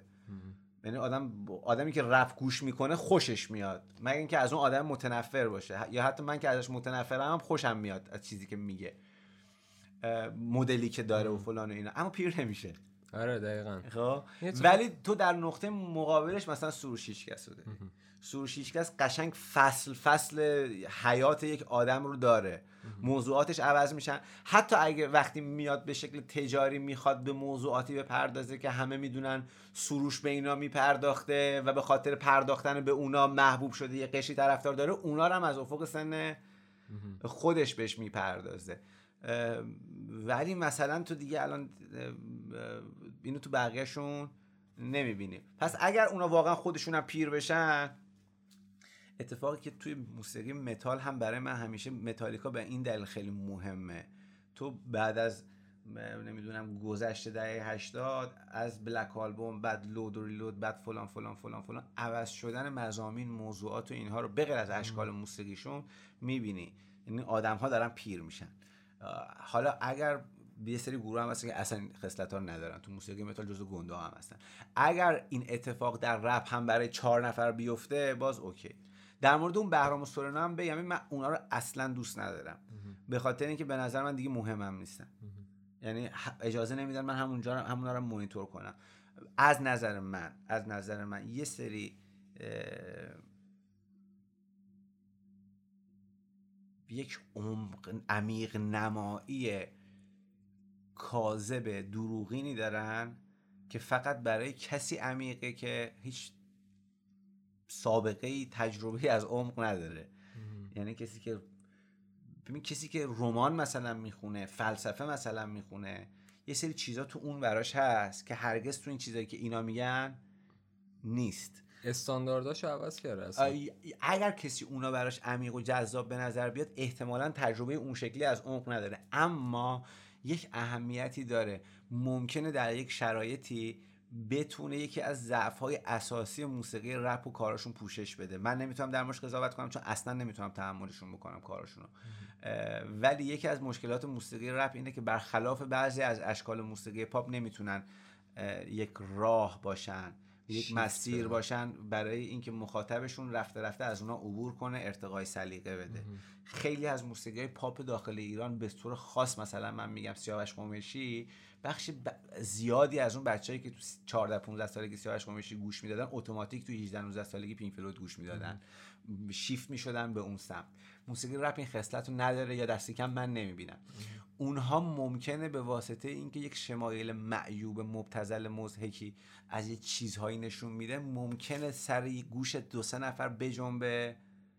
برن توی سوراخی دیگه ای که حتی از اونها عبور کنن و این موزل هم ممکنه به وجود بیاره صحبت کردیم که احساس بسندگی کنن نسبت به صد درصد آره آره, آره, آره. نخوان برن به بله. مجرای دیگه ای بله. چیز کنن بله. بله. حالا تو این چیزی که داشتین می‌گفتین راجع به بزرگ شدن من فکر می‌کنم حتی با اون مبنای ادبیاتی که رب داره بزرگ شدن توش خیلی بهتر تو کیفیت تاثیر می‌ذاره چون میگن که مثلا سن پختگی یک ادیب مثلا 50 سالگیه یک موزیسین 25 سالگی مثلا. اینا توی پخته شدن شکل شعر گفتنشون می‌تونن یکم بزرگ سالش کنن مخاطبشون رو بزرگتر بکنن و از طریق بزرگتر شدن خودشون تا حدی.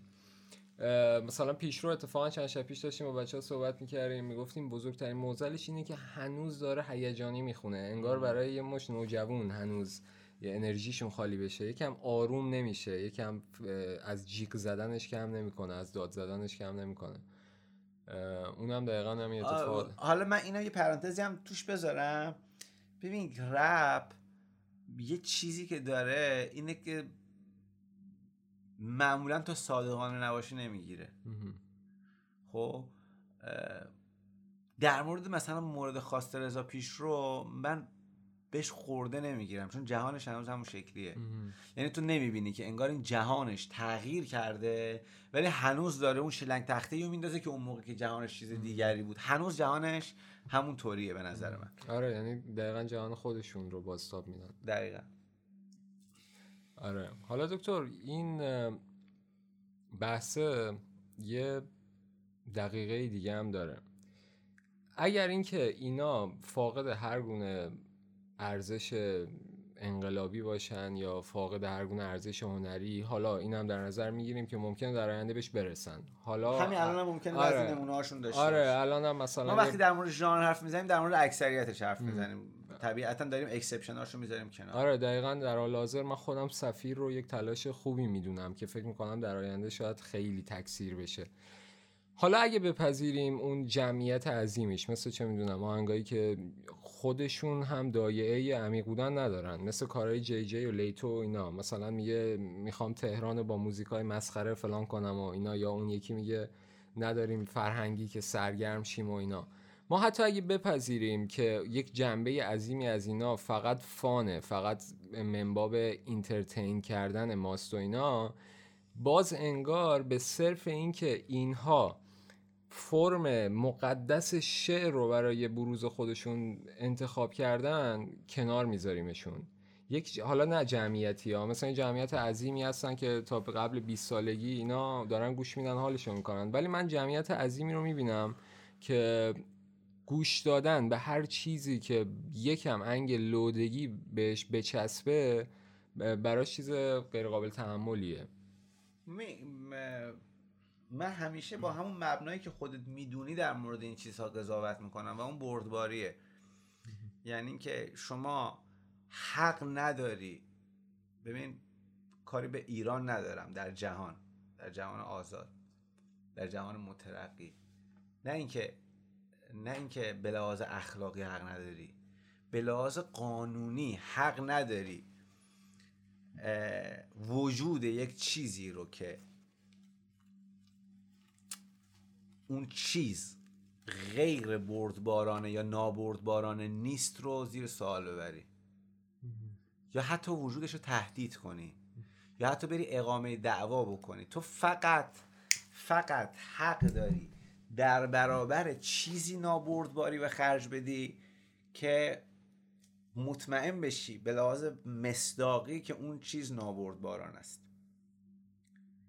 اون جهانی که ما تحسین می‌کنیم بر این استواره توی رساله بردباری ولتر که در مورد حال جنایت کاتولیکاست و اینا وقتی که یه دسته از اینا حالا دقیقا یادم نیست میرن ژاپن یا جایی اون پادشاه ژاپن برای اینها نامه می نویسه که پدر من به من یاد داد که بردباری کنم در برابر همه. ولی شما برای اینکه من در برابرتون بردباری کنم و بذارم اینجا زندگی کنید به اندازه کافی بردبار نیستید. یعنی اندیشتون منشتون اون چیزی که تبلیغش می‌کنید اجازه وجود و بروز رو از بسیاری از آدم ها بسیاری از اشکال حیات سلب می‌کنه. اگر یک چیزی در مورد اگر چنین امری در مورد هر چیزی صدق کرد در مورد هر چیزی صدق کرد اونجا عرصه عرصه نقد نیست. اونجا عرصه عرصه قهره. یعنی باید قهرن اون چیز وجود نداشته باشه. مثل نجات پرستی مثل سرکوب یا تبعیض عقیدتی مثل تبعیض جنسیتی مثل سرکوب اقلیت ها به شرطی که میگم همه اینا اونهایی باشن که حالا هر شکلی که خودشون هستن اون شکل بودنشون اجازه بودن از دیگران رو سلب نکنه یا حیات و آزادی اونها رو به خطر نندازه. اونجا دیگه از نظر من با مبانی من با چیزهایی که من فکر می‌کنم اونجا دیگه عرصه عرصه نقد کردن نیست. عرصه عرصه اینه که قهرن نهادهایی که پاسبان حریم مدنیتن وارد بشن و اون چیز رو جلوگیری, جلوگیری بکنن ازش. قل و قمش بکنن. تا قبل از اون هر چی که هست نقده. ببین خود اصل بردباری به ما میگه هر چیزی که هست باشه اجازه نقد کردن هم بهش سنجاق بشه. عیاشی هر لودگی مسخرگی بیفایده بودن اینا هیچ کدومشون نابردبارانه نیست. اگر یک جایی مستاقا وارد حوزه نابردباری شدن چیزی رو تهدید کردن شما باید وارد چی؟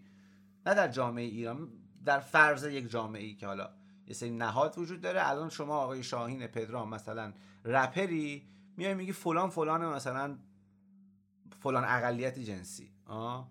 اون موقع من به لحاظ قانونی علیه تو اقامه دعوا می‌کنم. حرفت نابردباران است.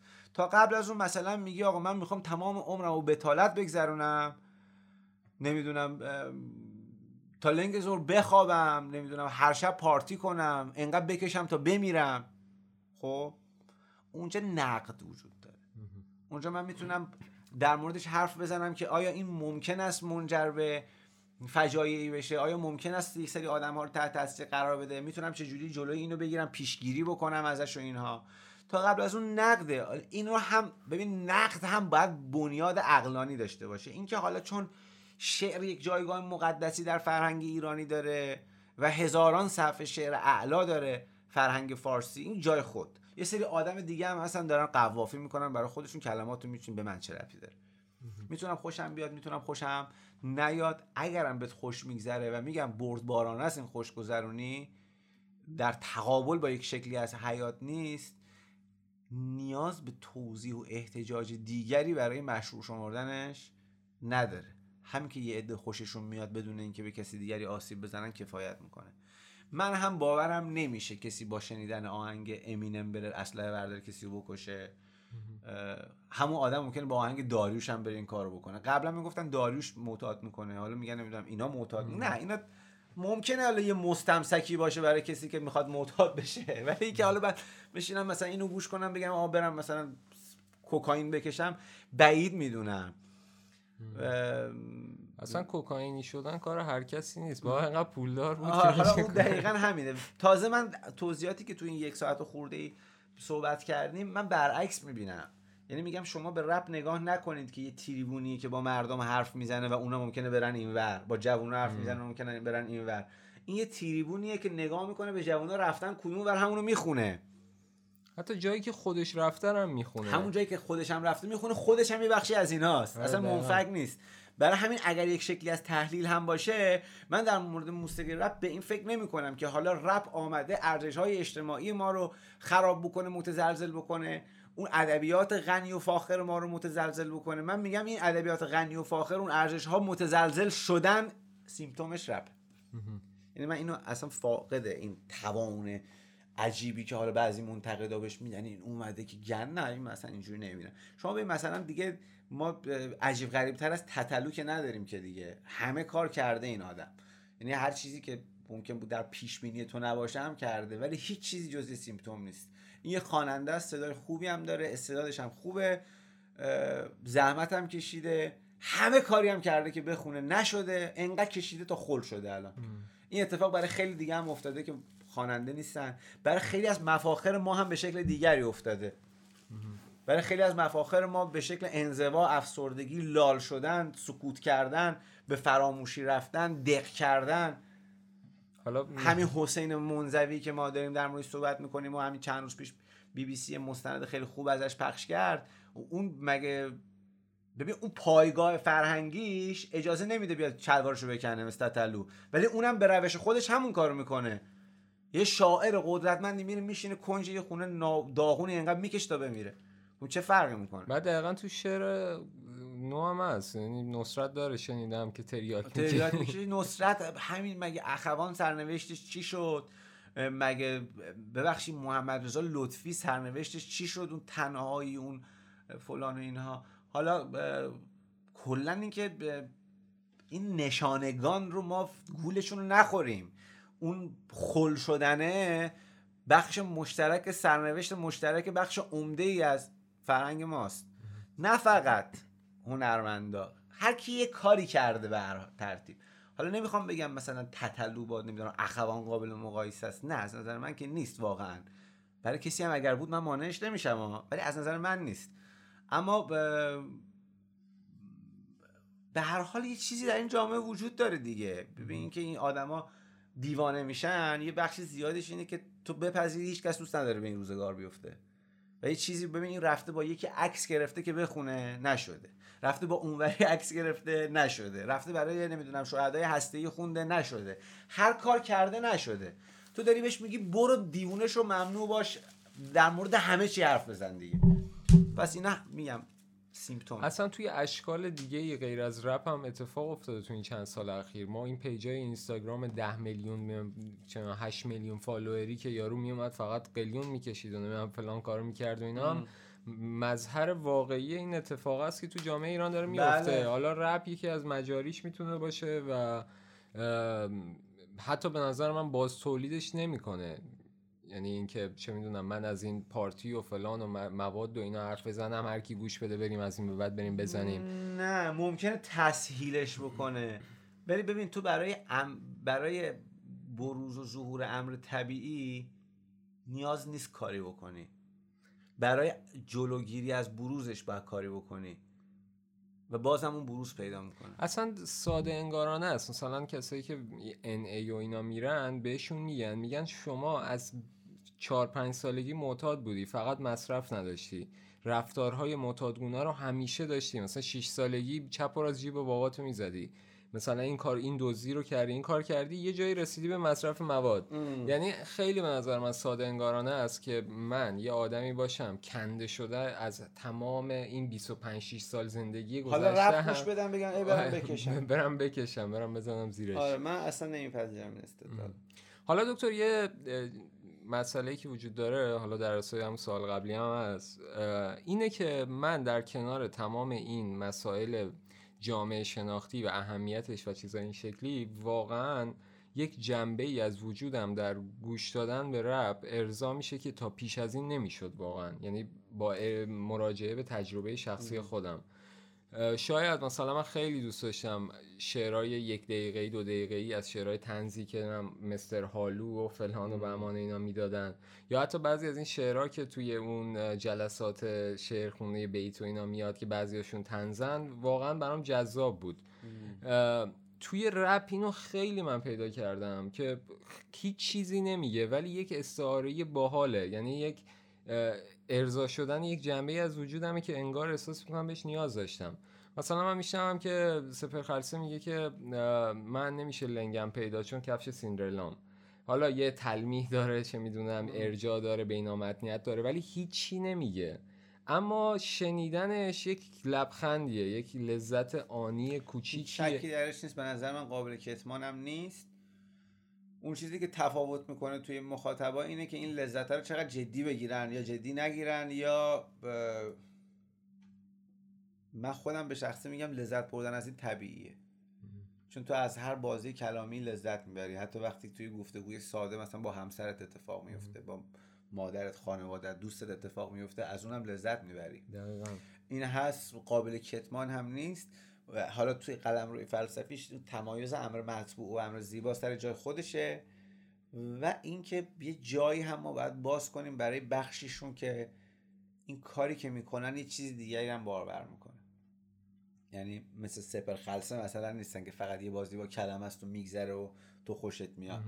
بعضیشون واقعا من شنیدم که یه اتفاق خوبی هم میفته خود یعنی خلصه هم توی یه سری از آهنگای دیگهش خیلی داره از چیزایی که از یک صناعت شعری استفاده می‌کنه و یک چیزی میگه. این اصلا به نظر من به خودتم گفتم اینم چیز تازه ای نیست. ما فکر می‌کنم میگم من خیلی تخصصی تاریخ ادبیات و بلد نیستم و حفظ نیستم اما ما یه بخش زیادی هم شاعر داریم از قدیم که اینا فقط قواف بودن و فقط صنعت باز بودن و فلان و اینها.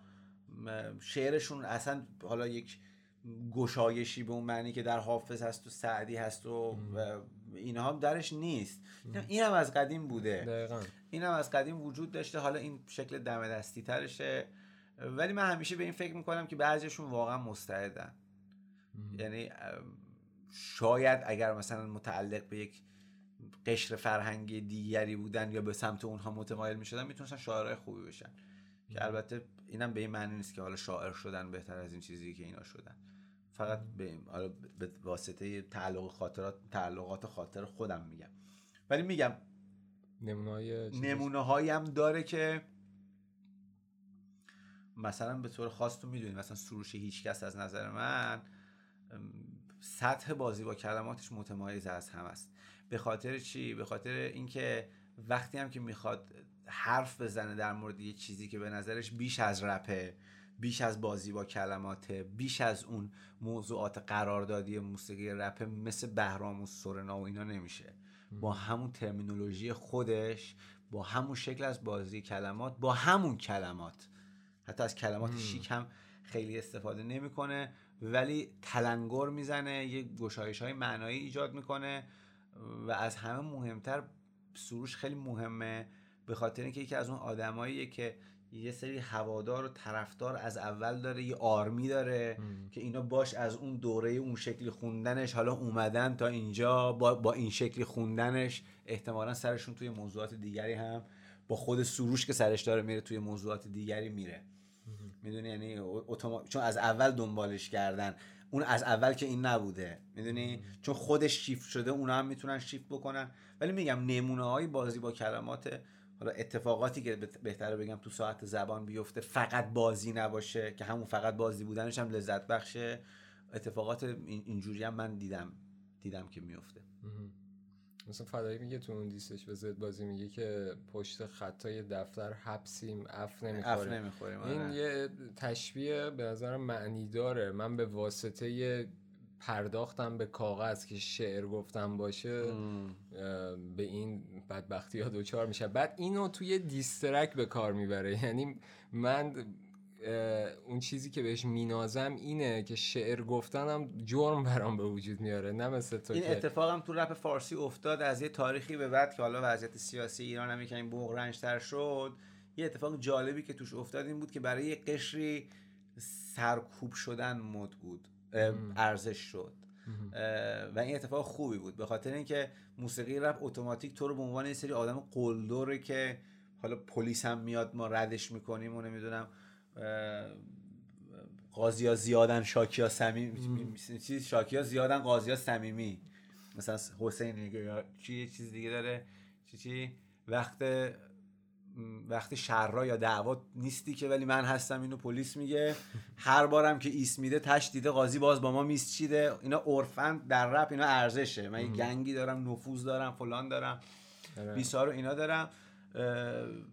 ولی از یه جایی به بعد یه سری آدمن که یه بازی عجیبی شروع می‌کنن. یعنی مثلا میگه من اونم که سرکوب شدم من نمی‌دونم تخم چشمم نیمرو شد رو غیر داغ. مثلا سروش میگه فلان و اینا. من جز اونام که هر بلای خواستین سرم اووردین و فلان و اینا. و اتفاق جالبی که میفته اینه که اون رپر حکومتی هایی که پوزشون اینه که پول دارن به حکومت وصلن قلدرن همیشه همه مسائلشون حل شده رو دوچاره فریبی می‌کنن که اونا هم میغلطن تو این بازیه.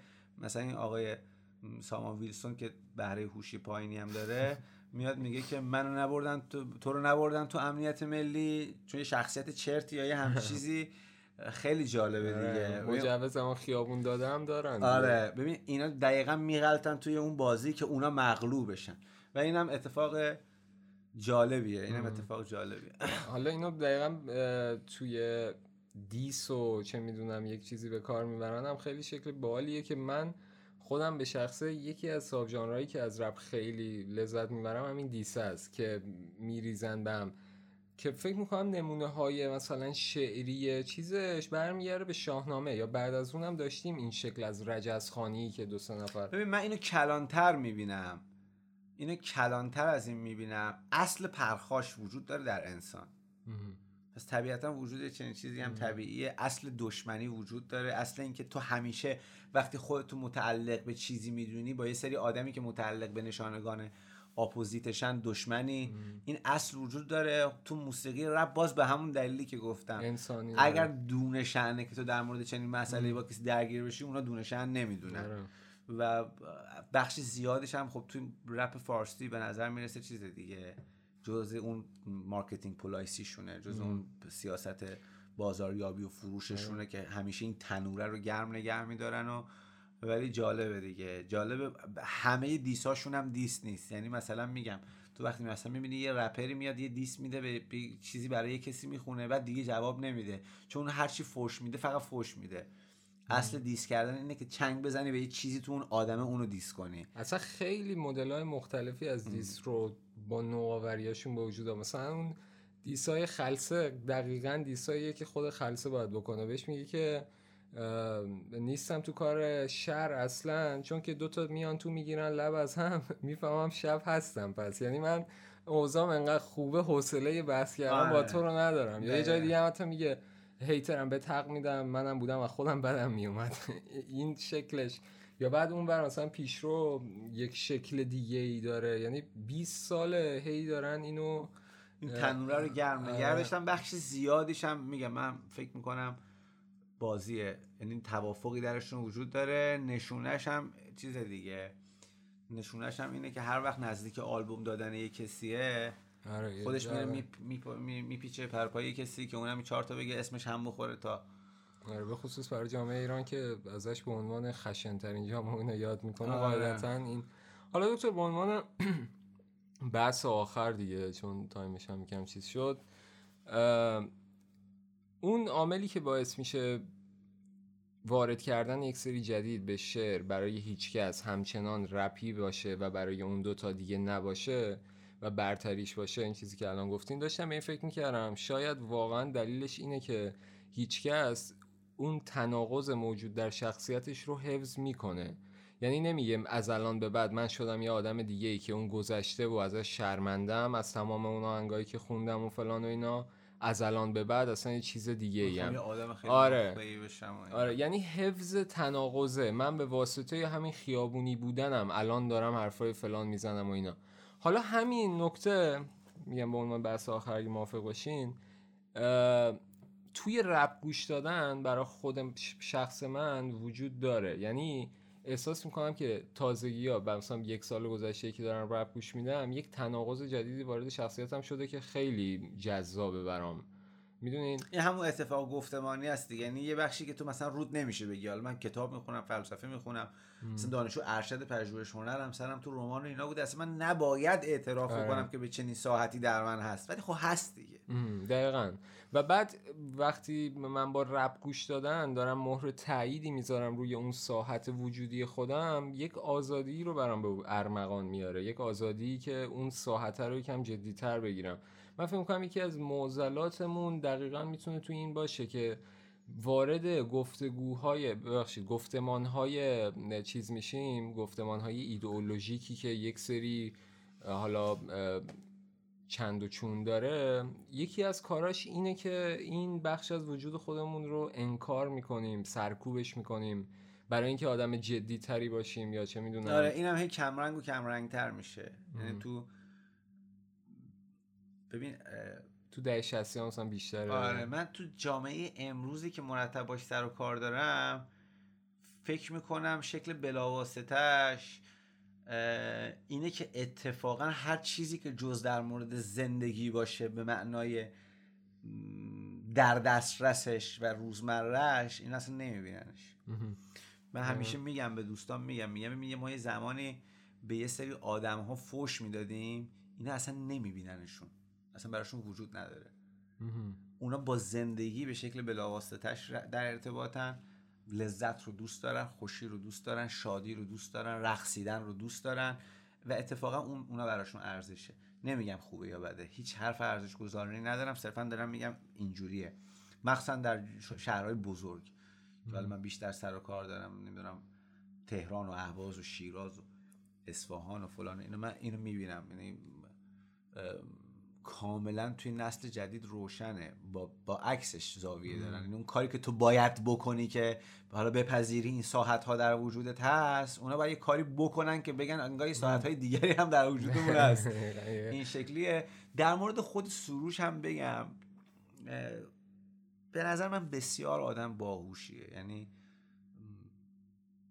خیلی دقیق فکر می‌کنه. و حوصلش و فاصله بین کار کردنش هم بهش اجازه میده که خیلی فکر بکنه. برای همین من فکر می‌کنم خیلی فکوره خیلی سیاسه خیلی بلد ماجراست کی باشه کی نباشه حالا از چی حرف بزنه حالا چطور یه قشر تازه اضافه کنه به سبد مخاطباش قبلی هم حفظ بکنه کی وارد دعوا بشه که در مورد این نمی‌دونم حوزه وارد بشه نشه. من فکر می‌کنم در مورد اینا خیلی خوب فکر می‌کنم اصلا ترک خلافکارای اصلیش اسم ترک روی این قضیه چیز تاکید می‌ذاره که من یه شیفتی می‌خوام بدم تا الان خلافکارایی که می‌دیدم شیشی پاشون بود الان آره. خلافکارام یه کارهای دیگه ای دارن می‌کنن اینم از قبل شروع کرد دیگه آره. از آره. قبل شروع کرد و چیز داره دیگه ببین شاعرانگیش با با ترمینولوژی خودشه عاشقانه هاش با ترمینولوژی خودشه وطن پرستیش با ترمینولوژی خودشه یه گافایی هم داره. نمی‌دونم نمی‌دونم سری کلماتی که تو مجاز آره. استفاده شد شاید نمیشه مثلا نظام سرمایه داری آره،. ولی باز من نقد دارم در موردش. نباید می بود در موردش ندارم چون که اون احساس کرده باید در مورد این حرف بزنه. و خب حالا هم نباید انتظار داشته باشی که مثل مثلا پوپر حرف بزنه در موردش هیچ کس. آره حالا تو همین بحث مصرفگرایی نه ارچی تیکه جالبی داره میگه که له شدیم زیر بار مصرفگرایی. تو هم اگه تو هم نفست گرمه اگه مصرف نداری. حالا میپذیره. حالا دکتر اون چیزه اون چیزی که مطرح کردم توی کافه نشسته بودیم می اومدن برای این مارکتینگ می‌رفتن بالا بعد آره. ما داشتیم راجع به این صحبت می‌کردیم که چقدر لباس های. آره چه لباس های آراسته همه کت شلوار. یعنی این همون رویه است و یکیشون که اومد شما بهش گفتین که جلسه بالاست اینجا علافا میشینن چرا چون تیشرت تنمونه یا آره. مثلا شلوار لی میپوشیم می‌دونی این رفتاره باز به نظر من برگرفته از این ببخشید این نگرشه باز برگرفته از همون نگرشه است که آره آدمی که قرار موفق باشه باید ل... آره باید آره. لباس خوب بپوشه خود یا شلوار رو پوشه پیرن مردونه بپوشه. اینا از همه جای دنیا هم هست.